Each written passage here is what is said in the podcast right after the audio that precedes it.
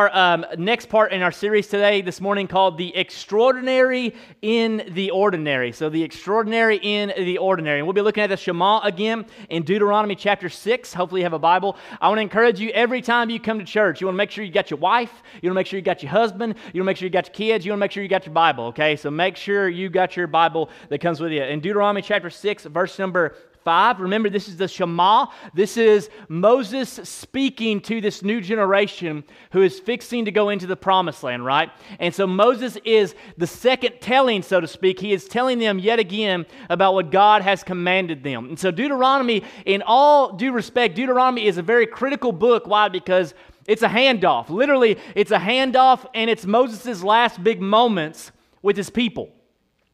And so from that point on, it'll be Joshua. It won't be Moses anymore. Why? Because Moses is not going to the promised land with them. But the great news of all, even when Joshua dies, the Lord never dies. Amen. And so the Lord is always with him. And so Moses is big on them understanding. Guess what? I want you to hear what the Lord has for you. That's what Shema means to hear or to listen to what the Lord has for you. Verse number five You shall love the Lord your God with all your heart, with all your soul, and with all your might. And these words I commanded you today shall be on, the, be on your heart. You shall teach them diligently to your children. That's what we covered last week. This week we'll be looking at this part. And shall talk to them when you sit in your house, and when you walk by the way, and when you lie down, and when you rise. You shall bind them as a sign on your hand, and you shall they shall be on frontlets betw- between your eyes, and you shall write them on the doorpost of your house and on your gates. And so you see here this language that Moses is using. He says, Guess what? I'm not asking you to do a major countercultural difference here. Because here's the big thing. I want you to understand in this structure, back in this time period, you know, they had the tabernacle. They had the tabernacle that, that that was God's presence dwelling with them. And the odds of everybody going to church together back then or going to temple together, guys, it was nearly impossible. Why? Because the tabernacle was only a small space in the middle of the desert that they could go to and worship the Lord. So you're talking about millions of people potentially gathering together to worship. It just wasn't that common. So for Moses here, the big thing I want you to understand is family worship, family discipleship. It might be a new thing to us, but it's a very old thing to this book. It's a very old thing to this book. And so I want you to understand that, that Moses is saying these things because, listen, he's not talking to the priest, he's not talking to the scribes, he's not talking to the preacher or the prophet. He's talking to mom and dads. And he's saying, guess what? Be careful what you teach your children. And when you teach it to them, when you rise, when you sit, when you're in your home, you teach these things to your kids. So, guys, it's truly about you taking, truly, truly about you taking power in the moments, making the moments matter. Why? Because moments are extremely powerful. All of you moms and dads, you've been there before when you turned and looked at each other because your child said something that shocked you. Or your child said something that made you both go, I don't know the answer to this. That's a moment. And if you were to be honest, if you were to really think about the moments in your child's life that have caused you to kind of stop and consider what's really going on, I guarantee you they're far, there are many, many, many of them. There's a lot of those moments every single day. So here's what I don't want you to hear today. Here's what I don't want you to hear in this entire series. You have to be seminary trained. You have to be in the church your entire life. You have to have the Old Testament, New Testament memorized. You have to know the Ten Commandments by heart. You've got to know all these things by heart. I'm not saying all that, guys. You can start where you're at. You can start where you're at. And you can start where you're at today. So, the power of moments, I want you to know for the Jewish people, when you think about the moments they'd seen, let's just go over some of these. Let's talk about Passover. This is in Exodus chapter 12, verse number 25. And when you come to the land the Lord will give you, as he has promised, you shall keep this service.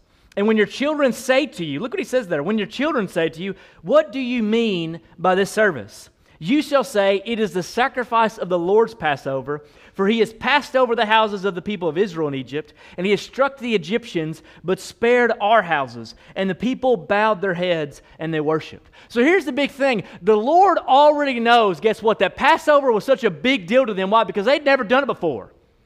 At that time period, whenever the Lord passed over the Israelites, the wrath of God passed over them and went and affected the, the Egyptians and their firstborn, guess what? That was Passover. Why? Because remember, they took the lamb's blood and they put it on the doorpost. Y'all remember this from the Rugrats, some of y'all? Amen. You remember they, they did that back in the day and they showed you, hey, this is what's going on. We remember watching the Prince of Egypt and seeing that as children, and we remember it still today. Why? Because that's a famous moment of our heritage heritage, right? Of our spiritual heritage. To remember, God rained down those 10 plagues. And the 10th plague was the Passover, right? How God said, I will strike the land of Egypt tonight. I will strike it in such a way that there has never been a cry that's came up from a country since then. I will strike it in such a way where even the king, Pharaoh, he's, his house will be affected. The firstborn in all the land will be affected unless you do what I tell you to do. And so, sure enough, they did exactly what God told them to do. They took the Passover, right? They took the lamb's blood and they put it over the doorpost. They stayed in their homes that night. They didn't move among the streets. And guess what? The wrath of God, literally, if you did not understand this, the wrath of God passed over them. Passed over them. And I love this here because in Exodus, what does Moses say? Moses says, What? When your children ask you. This is also God retelling, right? When your children ask you about this, what service is this? Why are we doing this? Guess what? You take the time to tell them when we were in Egypt, we used to be slaves. When we were in Egypt, the Lord brought us out with a mighty hand. When we were in Egypt, God delivered us. They would tell it to their kids. Guys, let me ask you this. How often do our children ask you about the faith and you just brush it off like, oh, it's no big deal? That's what we always do. Sadly, in most of our homes, the Easter bunny dominates instead of the resurrection. In most of our homes, you know, we, we think about Christmas time, we think about how Santa dominates more than the birth of Christ. We think about in most of our homes how these things have taken center stage while the, the true gospel message of the gospel has taken a back seat to cultural relevancy. And I wonder how many times you take moments to really say, This is what's going on here. I wonder how many times when there's a baptism that you were to say, Hey, do you, you got down and say, Listen, this person is showing the entire church, the entire community, that they are dead with Christ and they've been raised from the dead. Or how many times we play it off and say, oh, they're just taking a bath with Pastor Nick. That's real awkward, amen. Imagine that in five years. Imagine explaining that in five years, right? And then they grow up thinking, I want to get in the baptistry with Pastor Nick. I want to get in the bathtub. Because guess what? There's a disconnect. And we have to understand, guys, that when those moments arise, if you are too busy to explain things to your children, you need to clear your schedule. You need to really get down on top of things and say, whatever it is I'm doing, whatever's on your phone, whatever it is you're watching, I promise you it's not important as that moment is. Of you truly trying to shape their worldview, of you truly trying to impact them in a positive gospel way to let them know this is why we do this. This is why we do this. And the more advanced they get, guess what? You can start having more deeper conversation. Why? Because the foundation's been laid. The foundation's been laid so you can build on conversations. So, guess what? If you were to build off the foundation, whenever we talk about Passover and Little Lake, which they're going to get to, believe it or not, in a couple more months, they'll get to Passover. Whenever they get to that, if your kids are older, especially if they're in that Eagles group, right, that older group of kids, you can talk about when Jesus gathered with his disciples on the Last Supper, that was Passover. And you could talk about the implications of what Jesus was doing with the Last Supper and how he was taking something that was old and showing them what it was intended to be. You can do things like that. Why? Because you take power of the moments you've been given. And that's exactly what happens there in Exodus. This is another big thing that um, Moses reminds the people of in Deuteronomy. Deuteronomy chapter 6, verse number 20. This is later on in the Shema. When, look at the verbs here when your son asks you in time to come. You know, I know about all your kids, they're going to ask questions. Why do we do this? Why are we going to church today? Why, are we, why do we have to pray before we eat? Why do we got to do this? Why do we got to do that? Why come every Sunday we go there? Why do I have to bring your Bible? Guys, when they ask those questions, we ought to be quick to give them the gospel truth. This is why we do this. This is why we do that. Well, what about so and so? My buddy's friends, they do this or that. Guess what? Their family doesn't worship the Lord like we worship the Lord. Because you're showing them that, guess what? As for me and my house, what? We're going to serve the Lord. You're showing them that, not by what you do per se, but also what you explain and teach them this is why we do what we do. So when the time comes and your children ask you, What is the meaning of the testimonies and the statutes and the rules that our Lord, our God, has commanded you? Then you shall say to your son, We were Pharaoh's slaves in Egypt. Here it is, church. And the Lord brought us out of Egypt with a mighty hand. And the Lord showed signs and wonders and great grievous, grievances against Egypt and against Pharaoh and all his household before our eyes. And he brought us out from there that he might bring us in and give us the land that he swore to our fathers. And the Lord commanded us to do all these statutes to fear the Lord our God for our good always that he might preserve us alive as we are here this day. And it will be the righteousness for us. For if we are careful to do his commandments before the Lord our God, as he has commanded us. Mom and dad, let me ask you this. Have you ever shared testimonies with your children about what God's done for your family? Have you ever shared your spiritual heritage with them? Have you ever told them, guess what? Mom and dad weren't always together, but God brought us together. And God brought us together because He wants goodness for us, He wants blessedness for us, He wants the best for us. Have you truly sit down with them and explained to them that, guess what? What we thought was a curse at this time turned into be a big blessing from the Lord? Have you taken time to explain to them, guess what? All these nice things you have, we did not have growing up. But thanks be to God that He gave us great hands. He gave us a smart mind. He blessed us with opportunity to get education. He blessed us with opportunity to work where we work. And everything you see is not by daddy's hands or not by mommy's hands, but by God's gracious gifts. Have you, have, have you taken moments to explain that? To share the testimonies of your life with those kids? And let me tell you, this is why, guys, I'm so critical about the dinner table because if I think about my own childhood, the moments where I truly had those moments with my, with my mom and those moments I had with my friends' grandparents who are like my grandparents, Doc and Dottie, was guess what? Around the dinner table. Because let me tell you something, when the food is done, when the dessert's taken up, that's when the real food really gets going. Because that's when the stories come out. That's when you hear stories about how this happened and that happened. You hear stories about your spiritual heritage that you come from, and then passing down those histories around the table, explaining to you that you come from a family tree that is broken and jacked up, but that God has redeemed to get you here. And guys, that's powerful. And so here's the thing you cannot teach also if you don't know these things. And so that's why I encourage some of you talk to your grandparents while you still have them. Ask them, who are we? Where do we come from?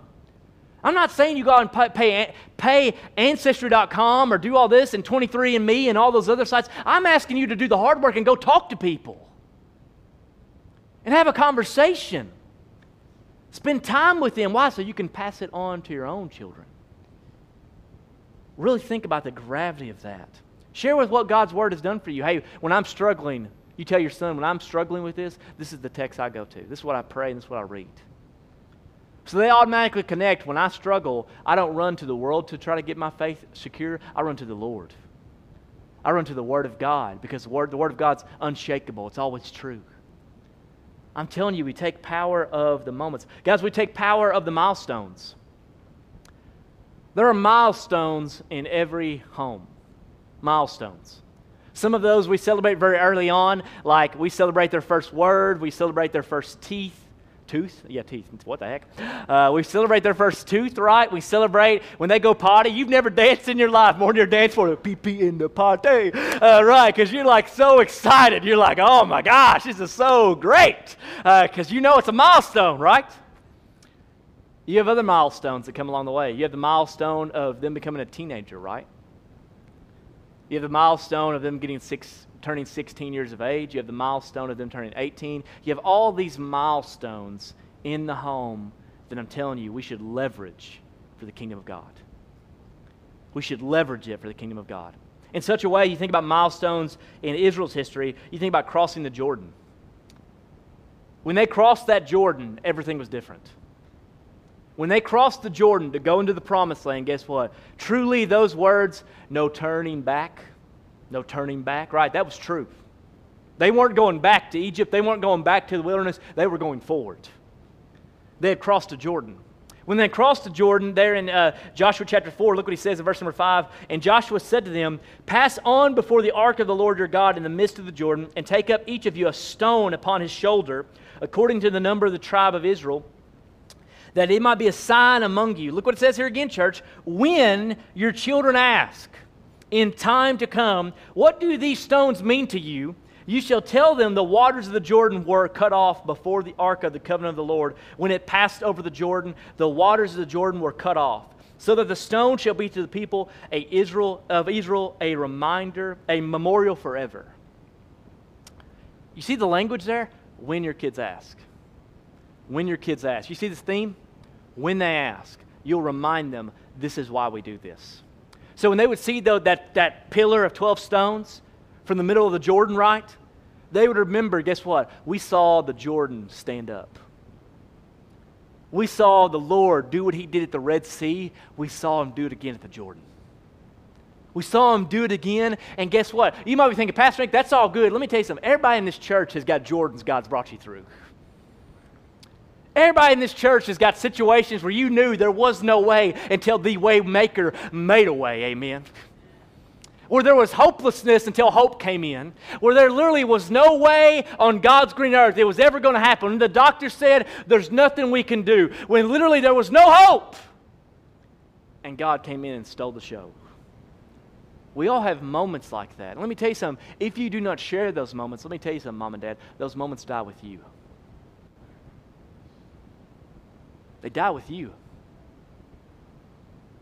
And that means, guess what? Your children don't know what their mighty deeds their, their God has done. Why? Because mom and dad forgot to tell them about the mighty deeds they had seen him do.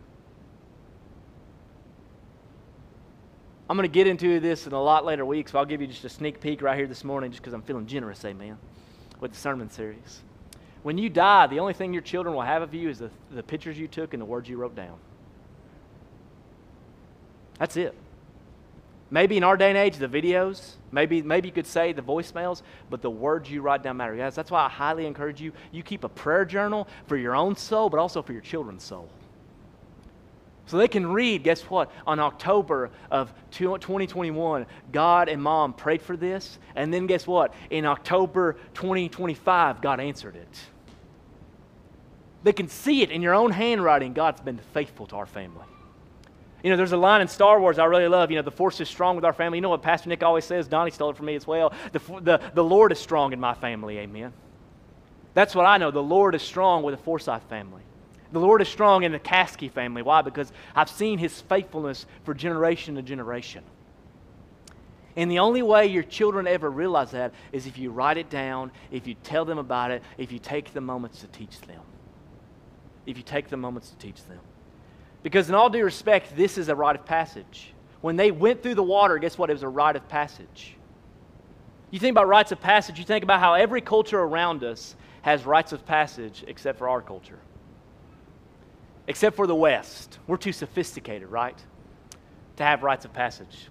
You see, in the Jewish community, they had the, the bar mitzvah and the bat mitzvah the bar mitzvah for the boys and the bat mitzvah for the girls, this was a religious ceremony that symbolized, guess what? You were now an official man in our culture.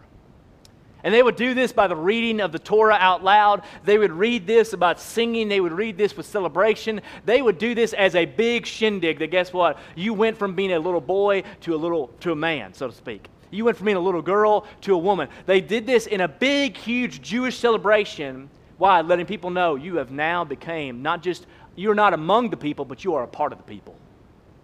That's what the Jews used to do. And they still do it to this day. Believe it or not, if somebody practices Judaism, they will have a bar mitzvah or they will have a bat mitzvah. They will still do that to this day most of the time. Some of you thinking that doesn't sound pretty cool to me. I need something a little bit more raw. I've got something for you. There's a tribe in Brazil called the Shati Mawa. I'm sure I'm butchering that, amen. Uh, the Shati Mawa, they put a glove of bullet ants on their hand and seal it shut for 10 minutes, letting the bullet ants bite them. The boys do, to prove to the tribe that they are a man. That's what the young boys do. They put a bullet, they put a glove on full of bullet ants, and those ants bite them, and they have to do it for 10 minutes. Some of you are thinking, well, that might be good for them. That doesn't do it for me. I've got something else for you. The, uh, there's a tiny island in the South Pacific where the Nakul tribe is, and they bungee jump, but it's not bungee jumping. They take vines and tie vines around their feet. Vines, ladies and gentlemen. Vines around their feet, and they jump off of these man made structures that can be as tall as 98 feet from the cliffs. And if they do it and live, they are part of the tribe. Because guess what? There's many times where there's broken bones. Some even die, but here's the amazing part. The young boys in the tribe, they start cliff diving at seven years old. They start tying little vines around their feet and jumping off little structures. That's a rite of passage for those tribes. You might say, you know what, Pastor Nick, you had me at bullet ants, but I really like the diving. It gets, mo- it gets better. The Manasseh tribe, they, before the Endangered Species Act took place, I have to note that, uh, they actually would instruct their males to go out and stalk and kill a lion with only a spear, and they would have to come back proving they had stalked and killed the lion before they're allowed into the tribe. I don't know about you, but whoa. When you would spend your entire life watching the tribe, knowing how to interact with wildlife, and knowing that one day you were going to have to stalk a lion, and not only that, but one day, just with a spear, you were going to kill a lion to prove to the tribe you were a man. What do we do in the United States? You get a cell phone.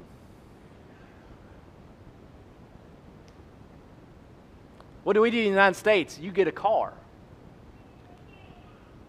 You'll notice, church, that there are no rite of passages in our culture these days. There is no true, true leap from boyhood to manhood. There is no leap from being a little girl to being a young lady or a woman. There's no leap there whatsoever.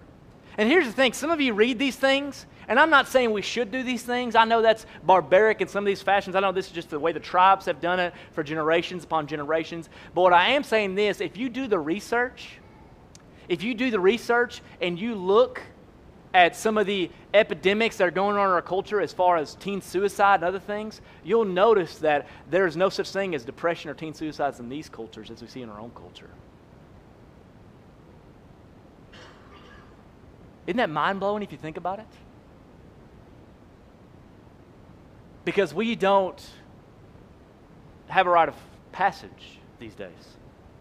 We don't take power of the milestones, we don't take power of the moments and therefore, we have an entire generation who has grown up and they are lost as a ball in high weeds.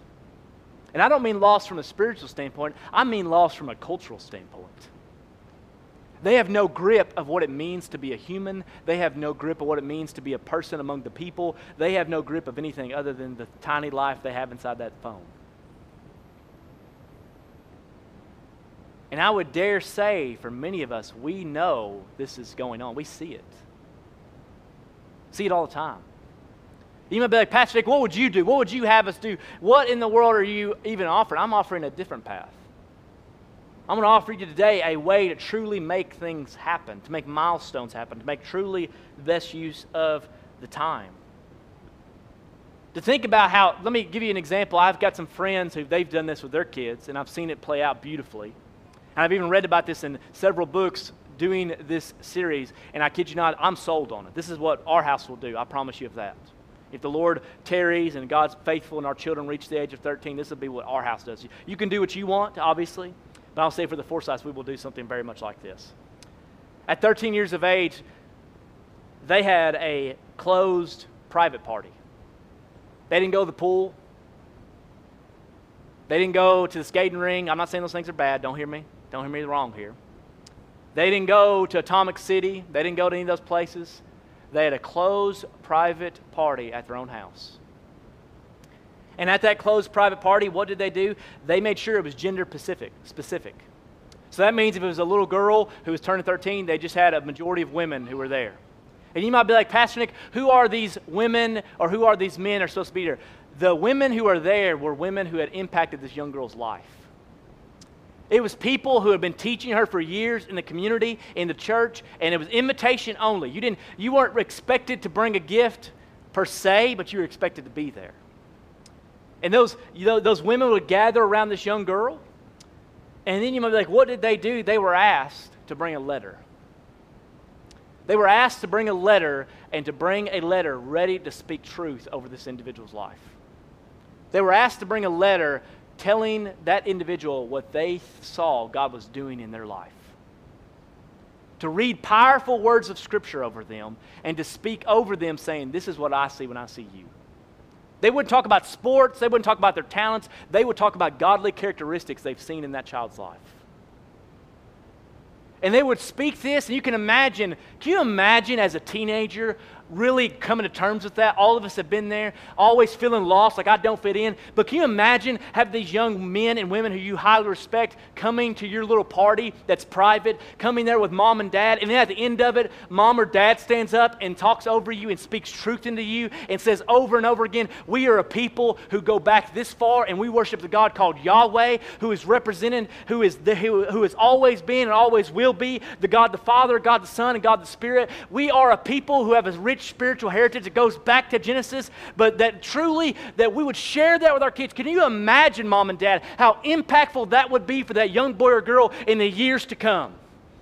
So when they turn 15, they're like, man, my, my, my, my, my buddies are picking on me. You would tell them, go get a letter. Go get a letter, and I want you to stand before me, and I want you to read it, what that person said about you. You know what I know? Your friends don't know you. That brother sister knows you. Can you imagine how powerful that would be to our generation? Can you imagine how that truth would go over them, how that truth would watch over them, and they would truly know I am no longer a little boy or a little girl, but I'm a young man and a young daughter of the King. And to be raised up in that, guys. And here's the thing I'm not asking you to do this. I'm not saying you should do this. What I'm asking you is to think of a better path because let me tell you something what we've been doing isn't working. It isn't working. And you might think my kids are different. I promise you, I have, oh man, if y'all only knew the things I've heard and seen. Your kid might be different in front of you, but he's not different at school. They're all the same. And you see it in their eyes when you look at them when they become seniors and juniors in high school. They are lost. They have no idea what's going on. And I'm not talking about they don't know how to do laundry, I'm talking about they don't know who they are. They have no idea who they are. And you can imagine if you're so blessed to have grandparents, having them come, having grandparents look at those little boys and girls and share with them, this is who we are. This is where we come from. This is how we met. You know, it's funny to me. It's funny, but it's kind of not funny, but it is kind of funny. Amen.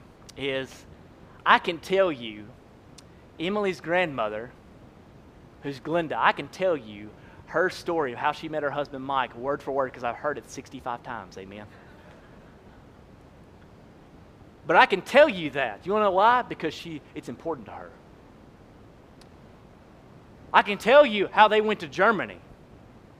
I can tell you details about her life. Why? Because I've taken the time to sit and listen.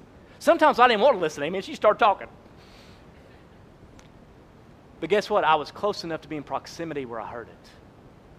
And we joke and we laugh about sometimes, here we go with the Germany story. But guess what? I have no doubt in my mind when our little girl gets here, I'll be able to share, walk with her and says, Do you not understand where we, who the people are we come from? Because I'm telling you guys, knowing where you come from, it determines where you go. It determines where you go. And some of you think, Pastor Nick, I don't have a spiritual heritage. You know, the great thing is you're building it right now. You're building it right now. You know what I know about your children this holiday, uh, this holiday observed, I should say, shows us this morning thing? Kids love tradition. They love it. You know how I know it? Let you not kiss that little girl on the forehead before you tuck her in one night. She'll call you out on it, um, Daddy. No, mommy, I don't want you coming here. I want daddy coming here. Daddy, come kiss me. Because guess what? They realize rhythms and repetition and tradition. They love it. It's ingrained in their very DNA. Kids love it more than anything. Can you imagine how startling it would be if our church alone, just in our culture here today, if we started doing really seriously taking advantage of and making family traditions that were gospel based, gospel saturated in such a way, I promise you, in 20, 30 years, you, we would see so much fruit we could not even comprehend it. Just taking advantage of it. I've got some other friends of mine, guess what? They practice Sabbath every Friday night. They practice Sabbath. I'm not meaning from a legalistic way, but I'm talking about from a family way. On Saturday, on Friday night, they light a candle and say it's, it's Sabbath. You know what that means? They, they have a time of rest in their home, 24 hour period of rest in their home. Can you imagine how different your family would be if you have 24 hours of rest? You might say, how do they do that? They make it a priority. They make it a priority. Guess what? Their kids, every Friday night, oh, it's Sabbath night. They come in there ready to go. Oh, it's can I light the candle? Can I light the candle? And they are jazzed up, ready. Why? Because they know they're fixing to light a candle, they're fixing to sing a hymn, and they're fixing to eat a meal together as a family. And then they know grandma and grandpa are going to come over on Sabbath night, on Friday night. Every Friday night, is the way it always happens. And they know grandma and grandpa are going to bring an object from their home, and they're going to share a story about what that object means to them. And so they're building a heritage of faith because they took the time to make it a priority on the calendar. They took the time. And I know what some of you are thinking. Pastor Nick, you're way too crazy about this stuff. Little kids can't memorize things. You can dream by that, Pastor Nick. You wait till you have kids. It, it'll be different for you. Okay, we'll see. How many of your kids can name all the Paw Patrol squad? They knew who Chase is. He's on the case.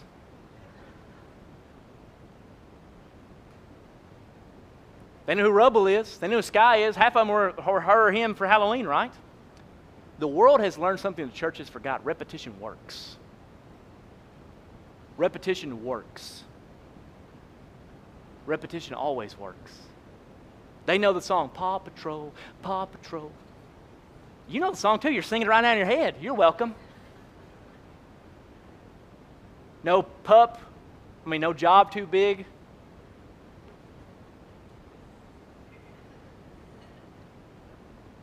But I ask you this, Mom and Dad, what's the Great Commission?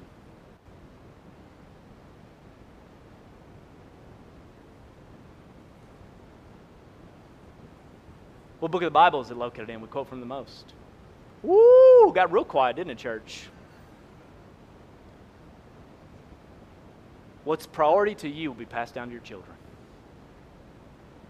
You might say, that's at 13, Pastor Nick. What's your idea for 16? I'm glad you asked. I'm glad you asked, church. My idea for when they're 16 is very much the same thing. You do the same type of thing. At 16 years old, you do the same type of thing where closed party, mom and dad are there with a few people of like gender for that child specifically. And once again, they come over and they speak truth to them. They talk about what God's seen them, what God, what they've seen God do in the last three years. You, some of you don't understand this. You know more, more than I do. From 13 to 16, it's a different kid. You see, and here's another big thing. I would encourage you, if you have the financial means, if you have the financial means, and if you plan ahead, you can always have financial means. I'll just say that for what it is. If you plan ahead at 16 years old, I, I tell you something that's very special to me is if it's a little girl, if it's a young girl, mom and that little girl, they take a trip by themselves, just mama and girl and they go somewhere and they have the time of their lives. They go stay maybe in a nice hotel. They get up, get their nails done, get their toes, get their everything done they can, and they have just all about them where that mother can pass down who women are in our family. In such a one on one way. Because you know what happens? If you're doing that at 16, I would guarantee you at 26, she's going to come back when she's got questions. But there's a disconnect. And young male, guys, male, same thing. You might be thinking, man, I want to teach my kid how to hunt. Guess what? Do it. Plan that trip of your lifetime where you take them up to, to Michigan to go till, kill ducks, or you take them out to Colorado to go hunt a mule deer. And guess what? While you're out there, you're not just hunting amen, like the Trace Adkins song talks about. She thinks we're just fishing. You're not hunting ducks. You're not hunting game. You're teaching them that guess what? Men in our family, we provide. Men in our family are like this because here's the thing they're not going to get that stuff from the world. They're only going to get it if it's passed down to them. And you have to take the time to do it. You have to take time to do it. You might be like, I'm afraid, you're telling me my kids might actually like me? No, they would love you. They would love you and want to be around you. Because guess what? You've been a solid rock in their life. And they remember what you've done for them. They remember what you've spoken over them. They remember mom and dad lived this stuff. Because here's what I'll tell you the truth is, church you can't do this stuff if you don't live it. That's called a hypocrite. It's called hypocrisy. If you're going to tell your kids, God's very important to our family, you don't live like it every day, don't waste your time. Because kids are going to notice the difference. Because it's truly about you explaining to them, this is our family history, this is our family mission. You know, I know about every person in this church, you're on mission.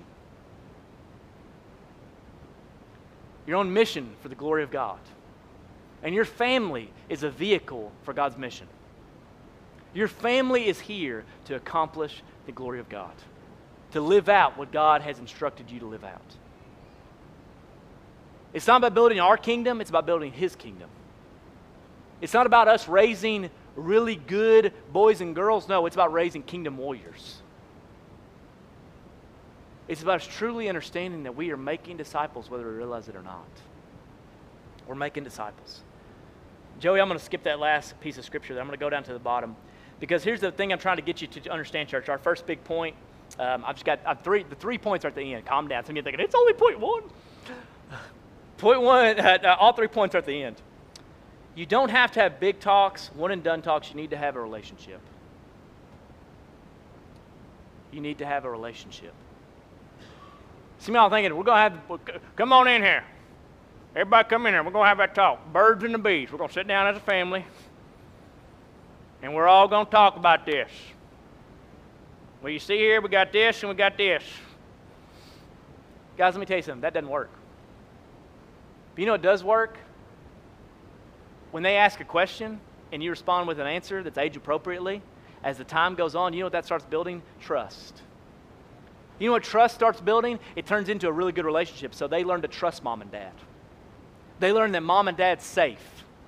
Because let me tell you something, mom and dad, if you become unsafe, that kid at school, that best friend at school is safer than you are, and they'll listen to that kid more than they'll listen to you. You've got to be safe. Now, when I mean safe, I don't mean you're their best friend. If you did not see my quote this week, uh, at the end of the day, uh, children are a crash course in theology because you have someone who bears your image who doesn't want to listen to you. You have someone who bears your image, but they don't want to listen to you. And they think they know best. So you, as mom and dad, have to know best, have to show them I know best through trial and error. So you teach them, guess what? I know best. You teach them, teach them, teach them, and sometimes you let them fall. You let them fall. Some of y'all been there. They don't want to put the knee pads on when they're riding the bike for the first time. They're thinking, I don't need those knee pads. You know what happens? Guess what? Next time they get the knee pads. Because they got a little gravel in that kneecap. They learned. Because sometimes you have to let them learn life the hard way. But I'm asking you to truly make long talks. When things come up, you talk about it. I've got some friends of mine, they, uh, when they get in the car, they don't listen to music. They do, but they don't. When they get in the car, they don't have phones. You might be like, man, that sounds terrible. Some of y'all moms and dads wouldn't know what to do with yourself you talk to your families. But you know what they do when they get in the car? They talk about things. They ask leading questions. You know I've learned about children more than anything? They word vomit everything. You'll be at the store with them, be like, why are they so fat? Oh, my Lord. Where's his hair? They say things like that. Y'all know they do. They word vomit everything. When they get into school, you don't have to ask them questions. You just got to listen. How was school today? It was all right. Well, did you, did you learn anything? No. Why didn't you learn anything? Well, Chelsea was telling me this, and she was telling me that, and they'll go in this big, long 45 minute breakdown with a PowerPoint presentation and handouts and be like, What do you think about it, Mom? You just have to listen. Y'all know, moms, you've been doing this for a long time. You know. Dad, same way, you just have to listen. But you got to be actively listening. You know what actively listening is? Put your phone down. Look at somebody in the eye. Somebody once said the eyes are the windows of the soul. I believe that. Look at them in the eye. Let them know you have my full undivided attention. Some of y'all get frustrated. My kid don't look at me when he got his cell phone out. You don't look at your kids, you got your cell phone out. And you wonder, well, I don't know why they won't ever look at me. They see you do it. So make the use of the talks. I'm, I'm about done, I promise. Um, when the moment comes up, be ready. Be ready. All of us in this room, we have 24 hours in a day. I would argue we probably have, mm, if you get, if you get eight hours of sleep at night, you blessed, amen. Let's just say 16, right? Let's be generous. 16, 17 hours. You have 16 or 17 hours in a day. So that means every morning God puts 16 puzzle pieces in your, in your hands. 16 puzzle pieces. It's completely up to you how you use those puzzle pieces. Now, some of us, we have a regular full time job, which means our work day is 10 to 12 hours. Sometimes even 8 to 12, most of us, right? So that means those hours are there. So, what that means is stay with me here, church. When you get home, you have four puzzle pieces left of your entire day.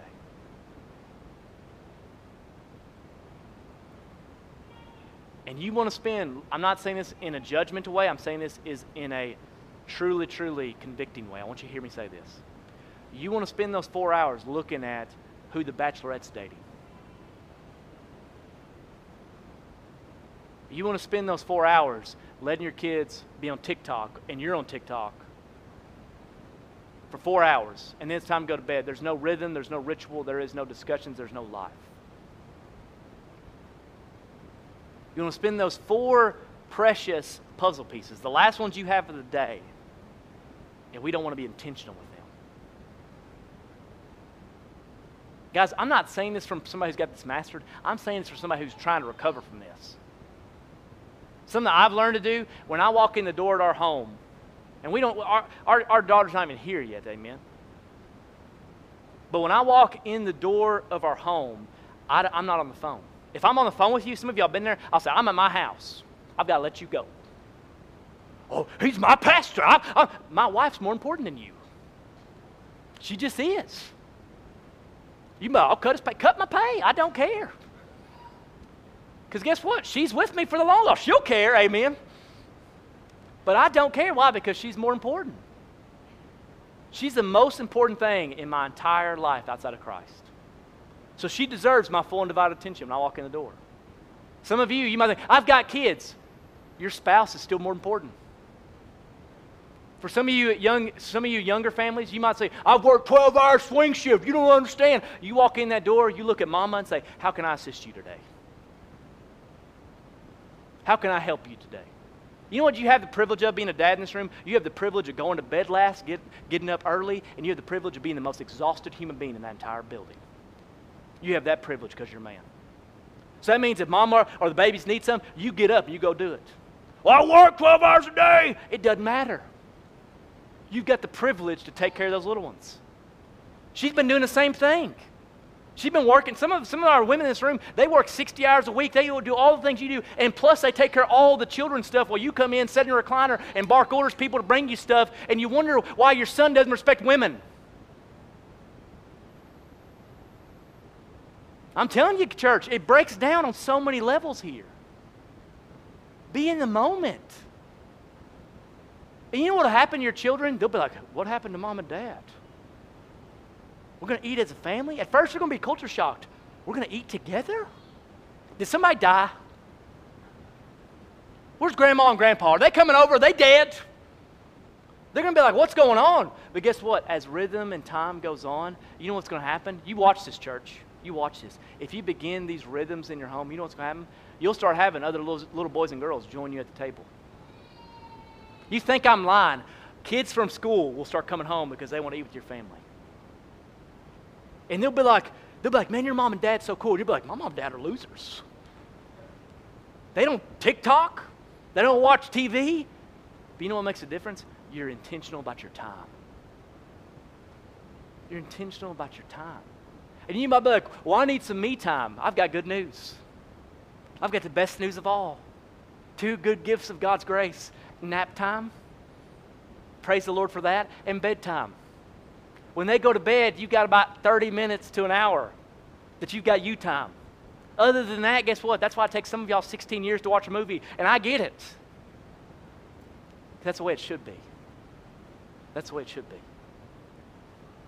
That's the way it should be. Because we have to take power of the moments. We have to.